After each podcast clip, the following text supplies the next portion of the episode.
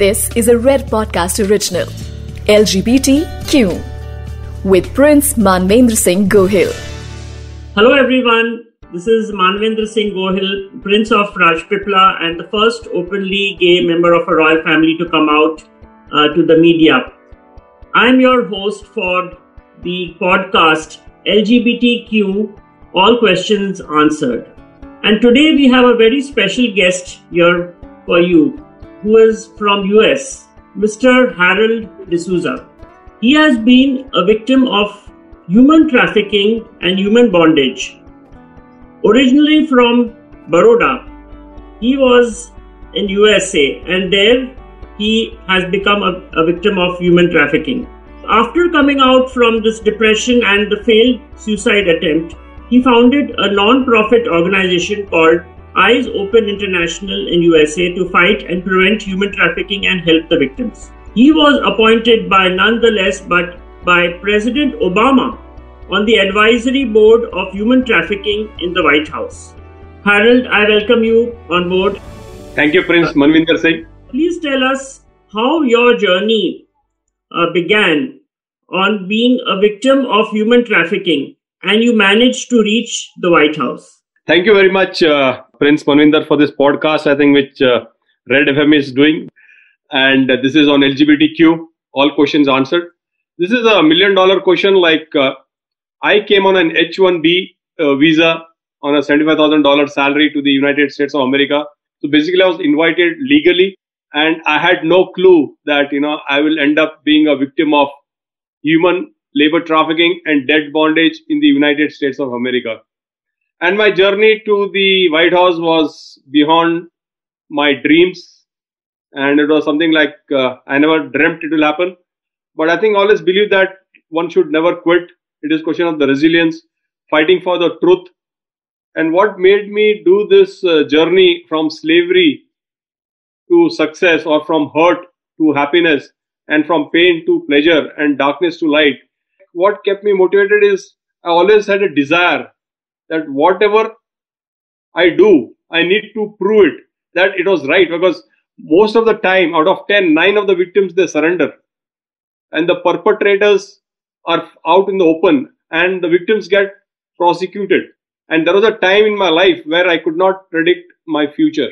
So that's why I tell all the youth across, even maybe if it is LGBTQ, you know, and if you are very vulnerable, even if you cannot predict your future, I always tell you can create your own future. And how you can create your own future, you need to have a short term and a long term goal. And that is what I did, and that is how I reached the White House. Means I never applied for the White House, but I was fighting for justice. And when I was fighting for justice, I think like I started doing presentations, started creating awareness. I became the voice, courage, hope, and freedom for all the victims. Because for 10 years, Prince Manvinder Singh, I lost my voice, my courage, my hope, and freedom. I failed on four P's. I failed as a person. I failed as a provider. I failed as a protector. And I failed as a parent. But I transformed obstacles into opportunities. And how I flipped these four P's into passion, purpose, prosperity, and power. So I think every problem has a solution. And that's how on December uh, 16th, 2015, President Barack Obama appointed me on the United States Advisory Council on Human Trafficking. He appointed 11 survivors, and that is the first time in the history of America and even in the history of the world where survivors have been appointed. And I think this module has to be portrayed and implemented in India. Harold, tell me what are your thoughts on the LGBT community? And according to you, what is the stigma attached with the LGBT, uh, or whether it's the victims of uh, labor and sex trafficking, rape? Can you share some of your views on this? LGBT, I think, is a community that we all educated people like me need to respect, love, and admire this community. But many people are ignorant. But I would always say ignorance is no excuse in the court of law, or maybe for any human being you know it's something like a common sense and i was so touched because i had didn't have any much deep knowledge i was on the surface But after I met you, Prince Manvinder Singh, and after I, we were very close during when I was in October, November, December, and I've been working with LGBTQ. Uh, I have a lot of friends in the US, and it's a huge struggle for them. The percentage of individuals, especially when they're kids of LGBTQ, out of 10, 9 get trafficked or 9 get exploited, or out of, I would say all the 10 get exploited. I would not even say 9, especially in LGBTQ.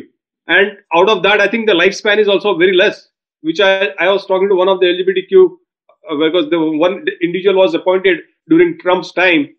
And she told me that the lifespan is like in late 20s. And I said, How come? Why do you say that? Because they are going through so much trauma that they end up either committing suicide or they have health issues. They get into drugs, people that abuse them. And it was so horrific. I'm not even trying to sympathize. We don't have to sympathize. We have to empathize. And the thing is that we do not understand or respect the psychology that an individual goes. The more important factor, like when I say stigma, if my son is a gay, I take it individually on myself. Why should I get stigmatized? Why should I be ashamed? I have seen it's more than the victim, the parents or the family members are most stigmatized. Or they're taking it over oh, what the community will say. On the contrary, they should be supporting, empowering, encouraging, protecting, and helping them to do what it is. But that is will again come through education. That's the reason like Eyes Open International has collaborated with you, with Lakshya Trust. We have to respect humanity, human rights, and especially to the youth. And like I was so shocked, you know, like I read your entire story and how you went and what you're trying to do and what I'm trying to do in human trafficking. If a person can be rescued at a very young age, why not? Why he or she has to wait till late 30s or late 40s? And out of 10, how many, how many reach to that age? Maybe more 50% do not reach. Because when I was a victim of human labor trafficking, people used to call me illegal. Nobody used to talk to me. You know how it feels. Most of the people do not need money. They are starving of love, affection, care. Yeah. So, uh, do you think uh, the LGBT community is uh, prone to human trafficking? Have you come across a case uh, from the LGBT community that has been trafficked? And uh, if, if at all if that has happened, have you been able to rescue them? I've seen like lots of cases of LGBTQ becoming a victim of trafficking, but I've heard from LGBTQ family. I'll be very honest. I have not rescued any LGBTQ victim, but now I'm more aware, I'm more educated, I'm more informed.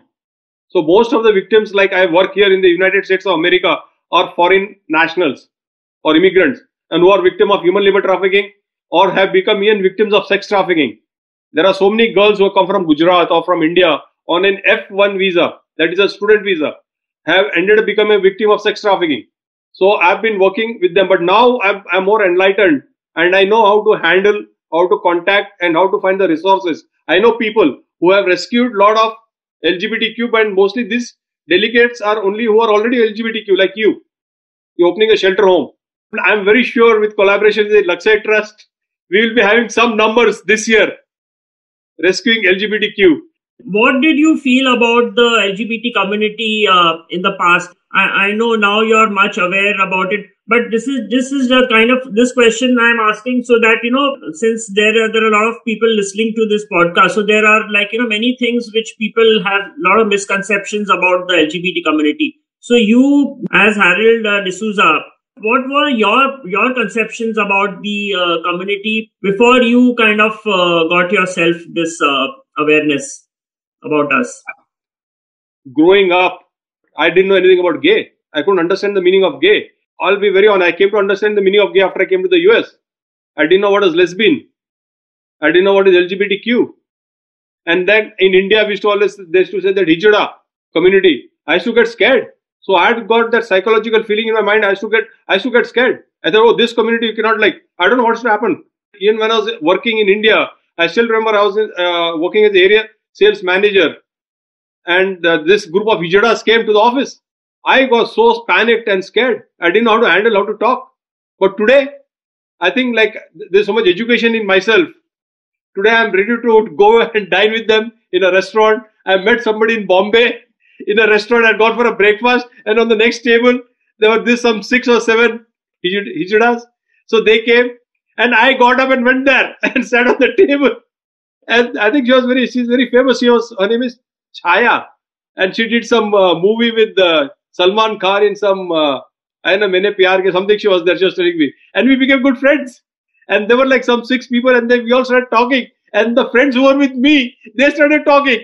They never spoke to them in their entire life. So that was like an eye opener. And that is what is very, very important. These people are good human beings. Come on, like I was so negative. I was on the other side, which I'm trying to again educate people through this podcast. You know what you're doing is that there are a lot of people like me not knowing the actual facts. So this educational part is very, very important. Then I watched uh, that Satyamev Jayate by Aamir Khan. And there was one episode on this LGBTQ. And then you can hear from the victims or from the LGBTQ side how they he or she talks. And that is a big eye opener. That's it. Uh, Harold, tell us how uh, you can overcome obstacles into opportunities and how do you empower the victims? How do you empower the victims of uh, human trafficking? I think you have to always look at the two sides. Like i always believe you know fix the problem not the blame. And i had two choice and i give one example. Like i was as good as homeless. I didn't have 25 cents in my pocket to buy a candy for my kids from the vending machine. You know starving. We were not hungry we were starving. And that's why i told if you cannot predict your future create your future change your life, you know, and change your thinking. So I think everything is possible. Survivors are poor starters but strong finishers. And I give one example. You know, I didn't have anything. I worked hard. You have To, it does not happen overnight. I got re-victimized million times, but I never quit. I even work for five dollars per hour salary, or thousand thousand dollars per month, but seven days a week. But I knew at the end of the end of the day or at the end of the tunnel there will be some light. And on those things, I kept going. And on June 27th, that's my wife's birthday, in 2011, we bought this house where you're sitting today. There was no furniture. We slept on the floor. So everything that we have, we have memories. On September 18th, 2011, that's my dad's birthday, I bought a first car for my son, Toyota Prius, for Bradley. On August 23rd, 2011, I got the first flip-flop cell phone for Bradley. We never had a phone in our house or a cell phone. And Americans would tell us that you all are very arrogant Indians. You all don't give your numbers. I used to always say that I don't have a cell phone. So they used to tell me, Harold, if you don't want to give your number, that's fine. Don't say that you don't have a cell phone. But actually, I did have a cell phone.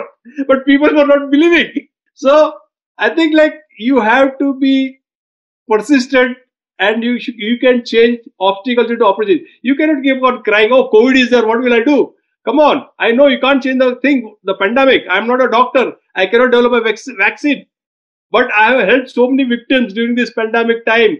I have done more presentations during the pandemic times than when there was no pandemic. You know, I've gone to so many victims' house, whether they're Mexicans, Indians, whoever it is, maybe Americans. I still go. Last week I went and delivered groceries. You know, I bridge the gap of paying rent. I go and meet them. If they want, they shake hands with me, they hug me, I do all the precautions or washing hands, thinking everything, right? You know, you just can't think that something will fall from the top. You got to work for it. So I worked, like I turn obstacles into opportunities means I worked for 11 years for Cincinnati Children's Hospital.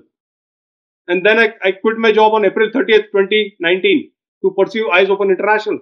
But I used to work 16 hours a day because I was getting paid. I did out of choice. People say that's human trafficking. No. Human trafficking means uh, human labor trafficking, you're working 16 hours a day, you're not getting paid, you're forced, you're compelled, you're abused. But here I used to work 16 hours a day and I was getting overtime. I respected the job. I was getting money. I was happy. I could buy things for my kids. And today you can see the difference. Today, both my sons always tell age is just a number. So I always believe everything is possible. Like there's a saying, desire changes nothing. Decision changes something. But determination will change everything. So you need to have determination. Whether you're uh, gay or lesbian, you're bi, you're queer, you're you're straight, you're anyone, any any person who has any obstacle, it can definitely be converted into an opportunity. And uh, as you rightly said, you have made best use of the pandemic. You were appointed by President Obama initially when uh, he saw you work for the uh, for the uh, human trafficking victims and how you managed to uh, address these issues. Uh, and thereafter, you have also worked uh, under President Trump, and I think uh, you were very closely working with uh, Trump's daughter. So, uh, share us some of your experiences working under these uh, these two American presidents, President Obama and President Trump. You know, I enjoyed working with President Barack Obama, and I really enjoyed. I was delighted to work with President Trump, and I always tell people i get this uh, question by all the media and people around that you know for me when i was working for the united states advisory council on human trafficking is that i was always when i went to the white house i always used to say a small prayer and go inside that i am representing all the victims and survivors. It's not about me going to the white house. And i was i'm not into politics. So it does not depend who whoever is the president i got to respect him. And we, i used to focus only on policies procedures and protocols. So during Trump's time, we submitted this report, and every report has been taken very seriously at the Trump administration or by Ivanka Trump, and at the same breath by President Barack Obama. So this report was submitted during President Barack Obama's time. I'll give a small example, like you say, how it has been implemented. Like we always promoted and propaganded, like you know, you should engage survivors in all the training programs. Even maybe the FBI, law enforcement agencies, they should be trauma informed. Today, they have engaged me. I'm a consultant at many, like a Department of State, Department of Justice. I get invited by the FBI to be a keynote speaker. So they have taken every recommendation and suggestion very seriously. The job of the United States Advisory Council members was to give advice and recommendation to the PITF. That's the President's Interagency Task Force. The gap when we started with President Barack Obama might be so thick and then it got reduced. And with even with uh, Trump, it has got a little bit reduced. But eventually, we are trying to bridge the gap. Like I'll give a small example. Like there is something called CP, continued presence. That's a status which it can be provided by any law enforcement agency, not by any NGOs or anybody else. They can give it to a person, a, immigrant or a foreign national who is a victim of a crime of human trafficking. And continued presence gives them a legal status. Once you have that, you can apply for a U visa or a T visa. And then you can apply, which is for three years. And later on, you can apply for a permanent residency card. So many people are not aware of this. And now for the U visa, there is a wait period of 10 years because the cap is 10,000 per year. So they got like more than 120,000 applicants. So we have been working to increase the cap from 10,000 to 25,000. So which is a process we understand with the Congress and all, but it is still in the pipeline and eventually I know it is going to happen. So it was, I think, like it's it was really good. I would say to work uh, with President Barack Obama and even with uh, President Trump. And I told you, like I, I was never into politics. I don't know anything about politics because I am always focused on the victims and the survivors, and I work with them. And whenever I went, I got full support, full respect, and I'm very thankful that I had this opportunity to represent all the vulnerable population. I believe there is a biopic being made on your life. Can you share us something about that? Yeah. So I've got three options Bollywood, Hollywood, and Netflix. And I'll be very honest with you. Just yesterday, I signed on the dotted line. So the life right agreement is gone. I just, there were some amendments to be done. I'd come to India and then there was something. So, and uh, this is the second uh, delegate I'm sharing with you. I just shared with the TV news channel. we are working on a project where it will be uh, telecasted and exhibited across the world. So anywhere people see it, will be empowered. So when they get out of the film, they'll not get out depressed. If they, they might enter the theater depressed or with a sad feeling or with hurt, I can only assure you, like since the script has already been started, is that once they get out of the film, they from hurt it will be happiness, from darkness there'll be some light, from committing suicide they'll say no, let let me do something very successful. So whatever I've shared till now globally in my presentations through press, whatever, it's only 25%. So it's just the tip of the iceberg. So everything will come in the biopic film. You know, I learned. I was not born intelligent. I told you I was born failure. I always failed from third grade to 10th grade in all the subjects. I never thought, know, I'll do 12. But I ended up doing BCom, MCom, LLB, and post graduation diploma in human resource development. That's a different story. But I always passed second class. I never got a first class you know but i think like you did you did actually did common sense to do anything if you want to change the world Thanks, uh, Harold. Uh, we have come to the end of this uh, conversation. Thank you for giving your time. Uh, I know it's uh, a very cold day for you in United States, and it's, it's, quite late at night, and yet you were able to spare that much of time and uh, talking to us and sharing your experiences and your thoughts. And I'm, I'm very sure people who are listening to you are definitely going to get inspired. They're definitely going to learn a lot from your experiences, and uh, I'm, hopeful that uh, there's definitely going to be a big change in people's mindsets. Thank you very much again coming back uh, uh, for this show. Yeah. Do not tell God how big the storm is in your life, but tell the storm how big the God is in your life. So thank you very much. God bless you all. Vande Mataram. This is a Red Podcast original. LGBTQ with Prince Manvendra Singh Gohil.